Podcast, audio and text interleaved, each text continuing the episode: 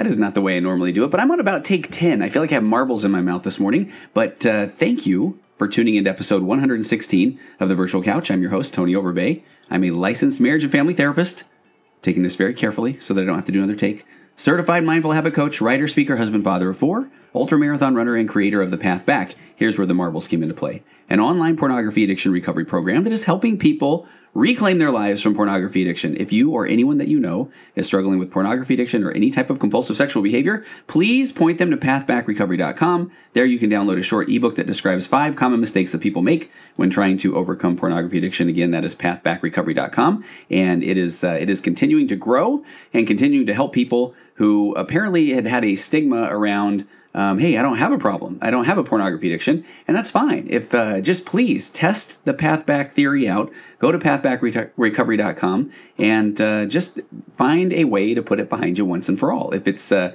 if if this was the last time, um, a um, hundred different times, then th- there really are ways, like the path back, that uh, you can put it behind you once and for all. So again, pathbackrecovery.com. So today I-, I read an article back in December and I never got to it, and it was about four attachment styles. And uh, this is some really, really interesting um, information. In- interesting information on how you interact as a couple or how you interact in the workplace. But I think that a quick study of these four attachment styles could do a lot of good. But before we get to that, just a quick reminder please go to tonyoverbay.com and sign up there to find out more information on upcoming programs and exciting things like that. And stop by Instagram, find Virtual Couch, and please follow. And then uh, also Facebook, Tony Overbay, licensed marriage and family therapist. So I think that is all the business. And before I start today, then let me get on to, well, actually, a lot of nice feedback on change. I'm on week two uh, at my new office, and I had mentioned that a little bit in one of the episodes last week, and just a lot of nice feedback. So I appreciate that. Change is good. I do want to do an episode on the data behind change because uh, there truly are. There are new people in the office, there are new sounds and smells, and there are new streets to drive and new restaurants, and uh, just change is good. You're not running away from problems but uh, you are now using that new data to uh, to kind of hopefully elicit some new behaviors. And uh, change is an opportunity to change your own behavior and your own view and reaction to the things that you come into contact with. So change is good. And I think that I also had mentioned in a previous podcast that I was trying to figure out the thermostat and turn it off so that I wouldn't have the air in the background. But I found out that this is kind of exciting. Um, there's white noise being pumped into the building that I'm at because there are some people here, uh, divorce attorneys, as a matter of fact, that I thought this was really interesting. So they are as equally aware as I am of when I have high conflict couples and how they may tend to get a little bit boisterous. And so white noise can often help shield those boisterous expressions from those in the waiting room. So um, if you hear that in the background, I don't think that maybe you would hear that, but uh, just pretend it's the air conditioning then. We'll go with that. Um, all right, let's get to the four attachment styles. So, where does this come from? I love talking about attachment. There's the concept in emotionally focused therapy, the couples therapy that I love, about secure attachment. And then, as you seek to secure your attachment with your partner, then a lot of the bumps along the way seem more or less insignificant, or you now have a way to um, to deal with those bumps that come along the way, bumps in conversation or parenting styles, that sort of thing. You have a way to communicate about them. But the reason why we have those bumps is because we are often trying to test that attachment or that bond with our partner. And when that bond doesn't feel very secure, that's when we jump into one of these, as they call them in, in emotionally focused therapy, uh, the protest polka, the fight and flee, the the blame the bad guy, the pursue and withdrawal, all of these different uh, dances that we find ourselves in. Those are all, in a sense, just these these concepts where we try to put ourselves out there, put our hearts out there, and then when our partner doesn't respond in a securely attached way, a productive way, um, then that's why I always say then people go back into their bunkers and they start firing shots because you know all they desperately want is this attachment to their partner and uh, they don't often know how to get it. And a lot of that can stem to having different attachment styles. So before I jump on these four attachment styles, let me go really, really quickly over to um, who many people feel is the father of attachment theory, and that is a guy named John Bowlby. And he lived uh, from 1907 to 1990, and he was a psychoanalyst, kind of like Freud, and he believed that mental health and behavioral problems could be attributed to early childhood. And so, what his theory, his theory of attachment, which was pretty revolutionary at the time, suggested that children come into the world biologically pre programmed to form attachments with others because this will help them survive. And I know it sounds kind of interesting to say, hey, that was a revolutionary concept, but uh, look back in the 19 what 20s, 30s, that sort of time frame, and um, psychotherapy in general was still just brand new, and people just kind of figured that we just did things because we did things, and, and there wasn't a lot of study behind why we did these things. And apparently, Bowlby really liked this concept, this study of imprinting that was done by a guy named Lorenz back in 1935.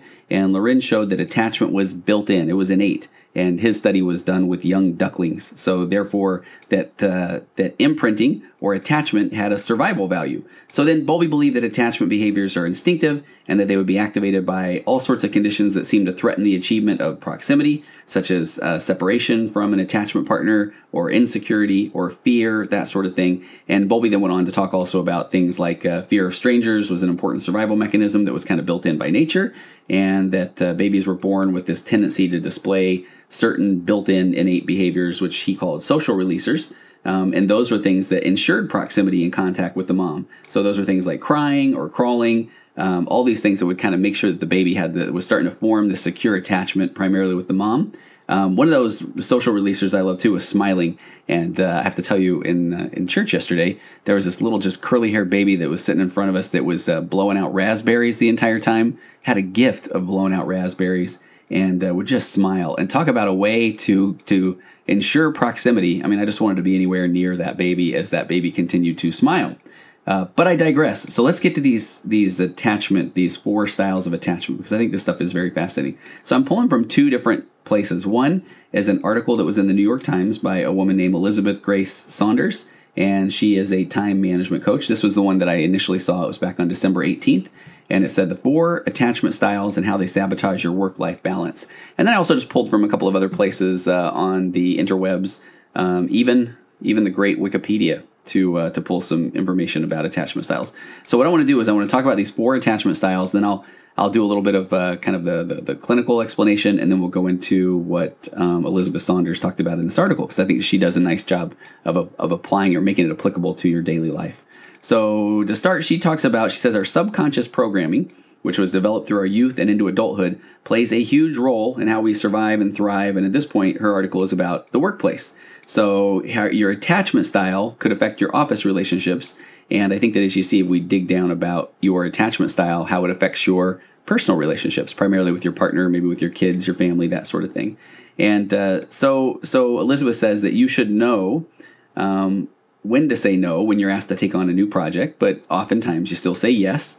Or your boss says that your report is good enough, but then you still go back and work until midnight perfecting it. Or you're just stuck wanting to do better, but ensure that trying will even help. So a lot of times you do nothing.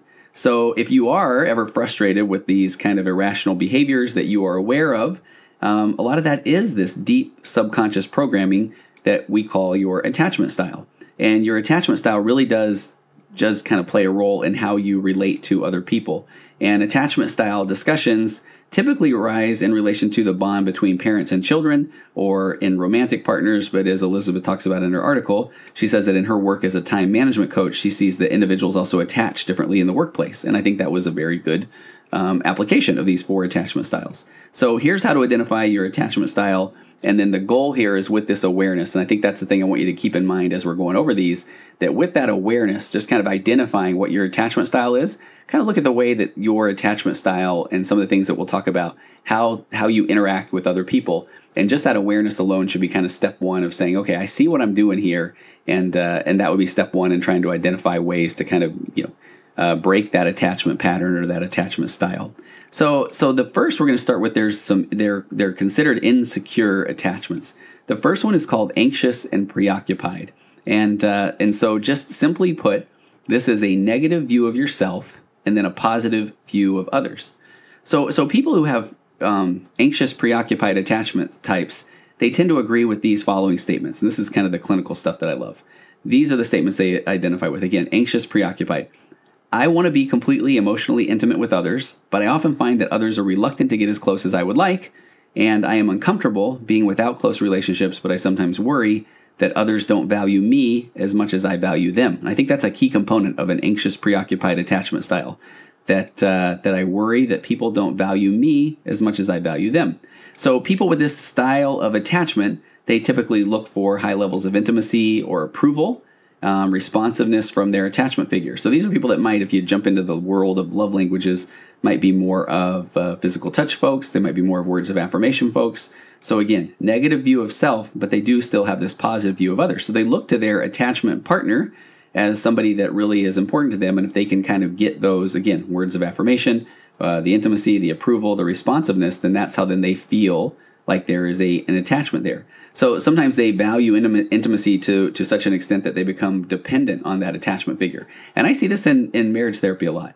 They become dependent to the point of where, hey, if this if my partner would only um, be more intimate, or if they would kind of tell me what I'm doing, that I'm doing well more often, you know, then, so there's that dependency, then I can go out there and slay the dragon.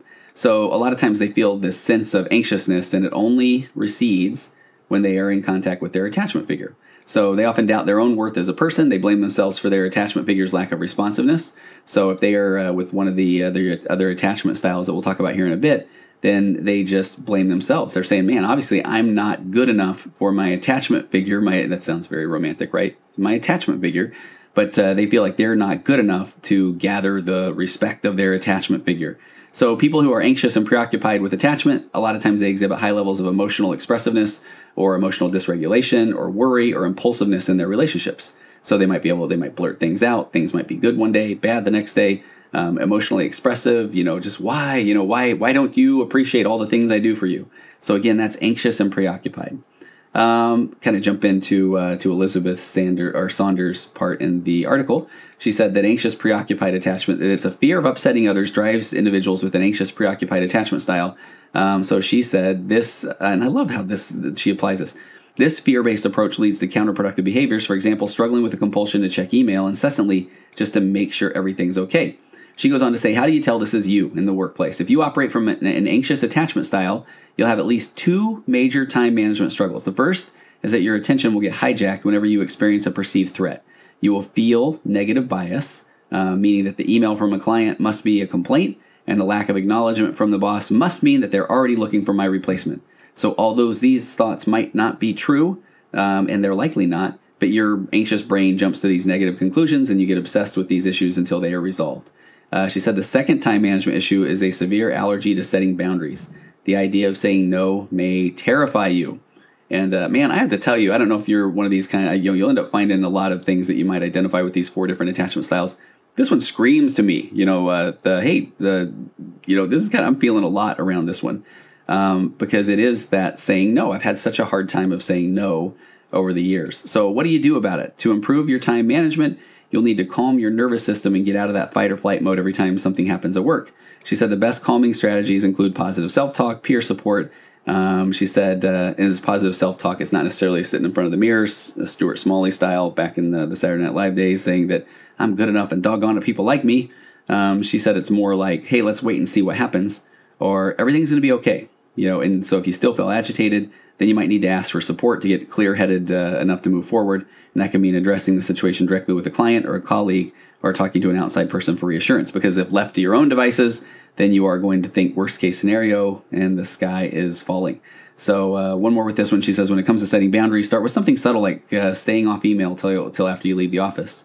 Um, or staying off email after you leave the office. Not until, but after you leave the office. That way you don't need to say, no, I can't do this tonight. You simply don't know about the assignment until the next day. So that can be a, uh, a boundary to set.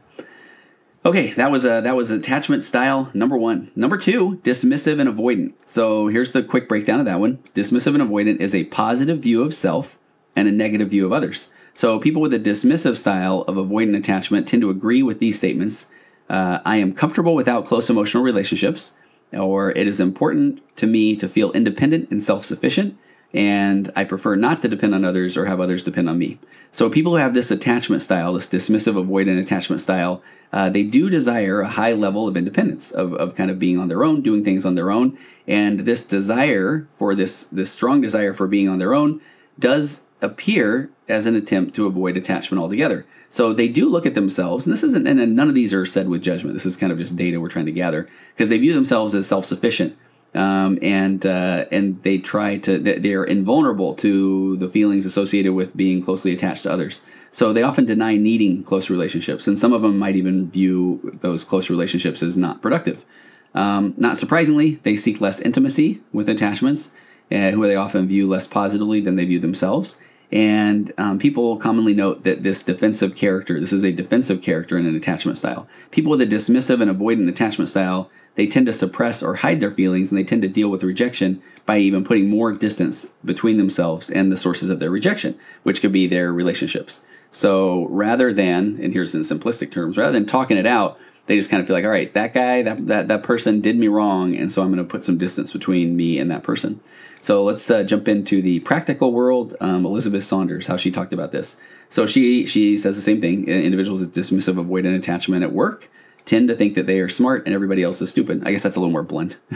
um, well, and she even says maybe not exactly that stupid, but definitely not as smart as they are. They most likely decide what they should do and then they ignore what others want and this often leads to conflict or mistrust. And she says that this mistrust can lead to others attempting to micromanage and monitor them, which just makes them more annoyed and more likely to dismiss input. So then we get in this kind of this pattern of this battle. So she said, How do you tell this is you in the workplace? For those around you, your biggest time management issue is most likely that you miss deadlines and you don't do the work that they consider most important. There's the key that they consider. From your perspective, the biggest time management issue tends to be working late. Long hours typically arise when you get fixated on doing a project really well your way. Or they can happen because you want to work on what you consider to be important first.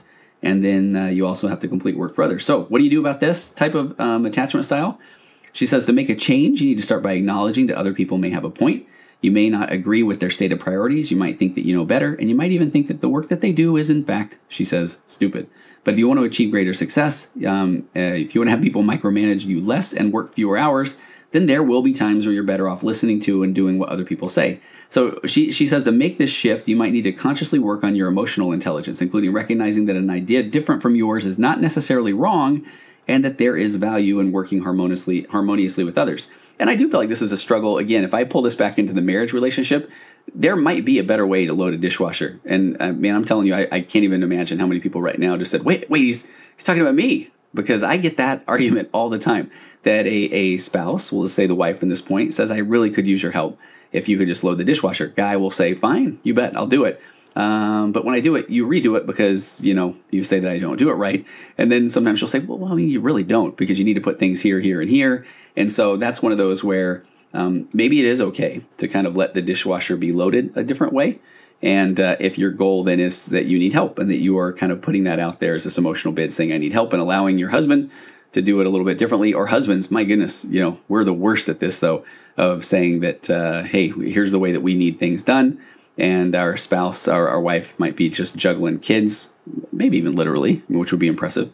Um, but just a lot of things. And then she gets to something and it might not be exactly how we want it done. And then we say some negative or dismissive thing, uh, which is not productive. Okay, we got two more to go. Here we go. Fearful and avoidant. So, a fearful and avoidant attachment style.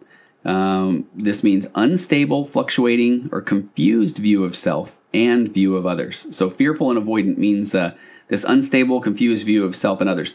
People often who have losses or, or trauma, um, a lot of times things like sexual abuse in your childhood or adolescence can develop this type of attachment. Uh, they tend to agree with the following statements I am somewhat uncomfortable getting close to others. I want emotional, close relationships, but I find it difficult to completely trust others or to depend on them. And that's a key one. I sometimes worry that I will be hurt if I allow myself to become too close to other people. So they often feel uncomfortable with emotional closeness and, and the mixed feelings that are combined with sometimes unconscious negative views about themselves and their attachments. So oftentimes, fearful avoidant attachment style uh, these are the folks that that they feel themselves as almost unworthy of responsiveness from their attachments. They don't trust the intention. They think that people are being manipulative.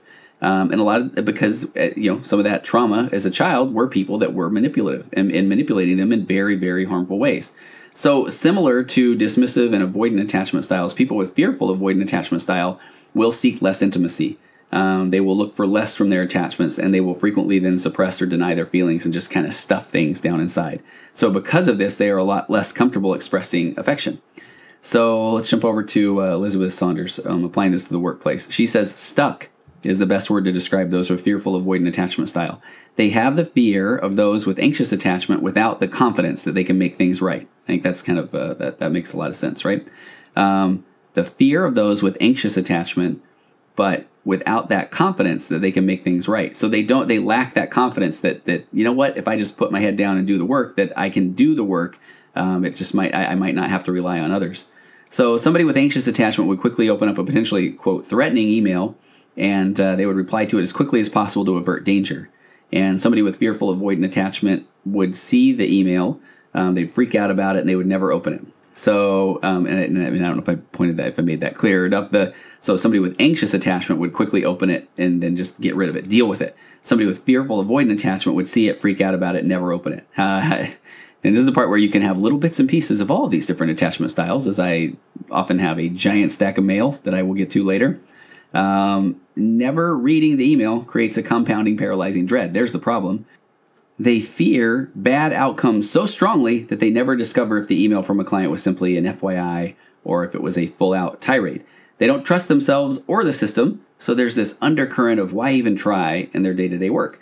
Uh, Elizabeth says, How to tell if this is you? You tend to spend most of your time in the state of being overwhelmed because you fear everything and feel very little power in doing anything about your fears much less the work that is also beginning to pile up. So this can lead to you trying to avoid it all and often escape, get lost in social media. There's a big key.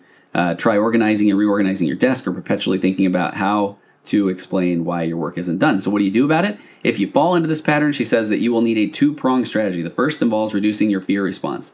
Try some of the calming strategies that uh, people who have anxious attachment styles, such as positive self talk or support from colleagues and friends. And I'm always a big fan of throwing up a nice plug for a nice little mindfulness, nice little meditation here. Get outside of your head, uh, focus on something, a little breathing exercise, go for a walk around the office, walk outside, get some fresh air. But then you'll need to take gentle action. And I love that she says gentle action because that is key. Not an all or nothing, not a black or white kind of action, but gentle action to get your work done. Set some goals for yourself. It might start with opening one email a day that scares you, or working just 15 minutes on a project that you've avoided for weeks or longer. And this, I can, boy, I testify to this one small bits of progress where you realize you can do something and it didn't kill you lead to greater success. Uh, I put off doing something over the weekend. I won't even say, but some some online things to do for family. And I get in there and I start working on these things, and it ends up taking about 20 minutes. And I put this thing off for weeks because I thought this is going to be impossible. But so uh, just do a little bit. Try to make time to do just even 15 minutes, 10 minutes, five minutes on a project. Open one scary email or one letter um, go through your mail, sit down with that stack of that, and just little bits of progress where you realize that it was okay are going to help a lot. So we've left the last, which is the secure attachment. What a secure attachment is, is a positive view of self and a positive view of others. So this is what we are seeking in our relationships, especially when I'm talking about couples therapy. I often talk about when you secure the attachment, then, and then fill in the blank. All good things happen from a secured attachment. So, positive view of self and positive view of others. Securely attached people tend to agree with the following statements. It is relatively easy for me to be emotionally close to others. I am comfortable depending on others and having others depend on me. I don't worry about being alone or others not accepting me. This style of attachment usually results from a history of warm and responsive interactions with their attachments. Securely attached people tend to have positive views of themselves and their attachments, and they also tend to have positive views of their relationships. They typically report greater satisfaction and adjustment in their relationships than people with other attachment styles, and securely attached people feel comfortable both with intimacy and with independence. So, again, our goal here is awareness. If you are aware of those other attachment styles, and if that is the if that is what you are struggling with, one of these other attachment styles, with that awareness and the tools, this is why I think things like um, emotionally focused therapy (EFT) is so good because it is a framework that provides a a method to secure the attachment, to help you get to this more of a secure attachment. Um, secure attachment and adaptive functioning are promoted by a caregiver who is emotionally available and appropriately responsive to his or her child's attachment behavior. And so, if we look in terms of what we're trying to do in our relationships with people, with our kids, with our partners, that we want that same thing. We want a person who is emotionally available. That is the key. Can I come to my partner and say, let me take you on my train of thought and not have them say, hey, that's nuts, or why would you even think that, or see what I have to put up with? None of that is is is a, uh, a, a recipe for emotionally avail- availability. Uh, those with secure attachment styles at work, let's go to see what Elizabeth Saunders putting this into the workplace. She says that uh, those with a secure attachment style at work take tasks as they come. They do what they can. They address the issues that come up easily. Starts to sound easy, right? They work hard. They do not fear saying no when they feel they need to. They know that they are capable and they are confident and that others will respond to them well. How to tell if this is you? You generally fare best when it comes to managing your time. You're comfortable prioritizing tasks and asking for help when you need it. Uh, you also feel comfortable writing, uh, setting healthy boundaries. I was already, I was already getting my own joke. Writing was going to be. I was trying to go into this uh, how to tell this is you because all this stuff, the secure attachment sounds so good, right? Take two. Here's where I was going to go. I was going to say, let me re- read that again. You're comfortable prioritizing tasks and asking for help when you need it. You also feel comfortable setting healthy boundaries and pushing back when necessary. And you do not often engage in fear based behavior. You ride your unicorn to work every day, and you live uh, in a house that is at the end of a rainbow with a giant pot of gold. Um, I'm not really saying that, but uh, uh, you know, this is possible. Secure attachment, but I mean, this is making it sound like who is this person that that has all this together? And uh, all these things are on a spectrum. They are. Um, what to do about it? If you have secure attachment styles at work, you are most likely managing your time well, achieving a good work-life balance. Stay secure, but be aware. Regularly ask for direct feedback. So there, if there's something you need to work on, you can make changes. And if you notice that something seems off, for example, a big downgrade in the quality of communication with your manager, don't dismiss it as though they're distressed Follow up in person or via email. Say that I noticed we're not communicating well. Have I done anything to uh, to make that happen? So Elizabeth Grace Saunders, great article. Again, this was I think it was in the New York Times. I'll have a link to it in the show notes. But she's a time management coach and author of the Three Secrets to Effective Time Investment: How to Invest Your Time Like Money and uh, Divine Time Management. And she is a regular contributor at Harvard Business Review and Fast Company. But I loved that article. So the four different attachment styles. Remember, they kind of come from this place of uh, seeking a secure attachment and and being able to identify what your attachment style is and having some awareness around that will help you recognize where you can start to maybe be a bit more vulnerable in your relationships. Those attachment styles again were anxious and preoccupied, and that is a negative view of self and a positive view of others. Um, the uh, the next one we talked about was dismissive and avoidant. That's a positive view of self and a negative view of others. Uh, following that one was one called fearful avoidant, an unstable or fluctuating or confused view of self and view of others. And then last but not least, we had the secure attachment, positive view of self and a positive view of others. So um, hopefully you've identified with one of these, or maybe even a couple of them, and and that will not make you feel like, oh man, what's wrong with me? But more of a, okay, that makes more sense. That makes sense why it's hard for me to attach to my partner or try to attach to my partner, especially if we have these different attachment styles.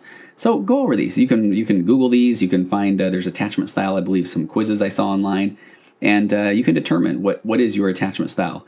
Now this would be best done within the in the framework of a emotionally focused therapy, aka EFT kind of dialogue, where you can just say, "Hey, I'm noticing that this is my attachment style. Check this out," and not have your partner fix or judge that, but then maybe have your partner say, okay, uh, tell me more. And uh, then when you get to the end of that conversation, they talk about their attachment style. And I think just some awareness around that, some gentle awareness around that, could lead to some different behaviors over the over the next few uh, days or weeks. And then if you find that might be what kind of jumpstarts some new communication, and if you find that uh, that is a struggle, then please do go seek help. All right. Hey, thanks for taking time today to join me on the virtual couch. Hopefully, you got a little something out of these four attachment styles. And uh, I have a lot of good interviews coming up, too. I, again, I don't want to count my chickens before they hatch, but gosh, I have two, three coming up this week. Um, just recording the interviews, and, and, we'll see when we get those out there. Uh, but one of them, an atta- or an, a, a, return from uh, Dr. Jennifer Finlayson Fife, and she's still just is uh, has an incredible following, and the download numbers are, are pretty much off the charts. But I love everything that she talks about. So we're going to be talking a little bit later this week, and I'll try to get that up as soon as I can. Um, and a whole lot other of other good interviews as well. So uh, until next time, I will see you again on the virtual couch. Compressed emotions flying past our heads and out the other end. The pressures of the daily grind. It's wonderful. Waste and rubber ghost. Are floating past the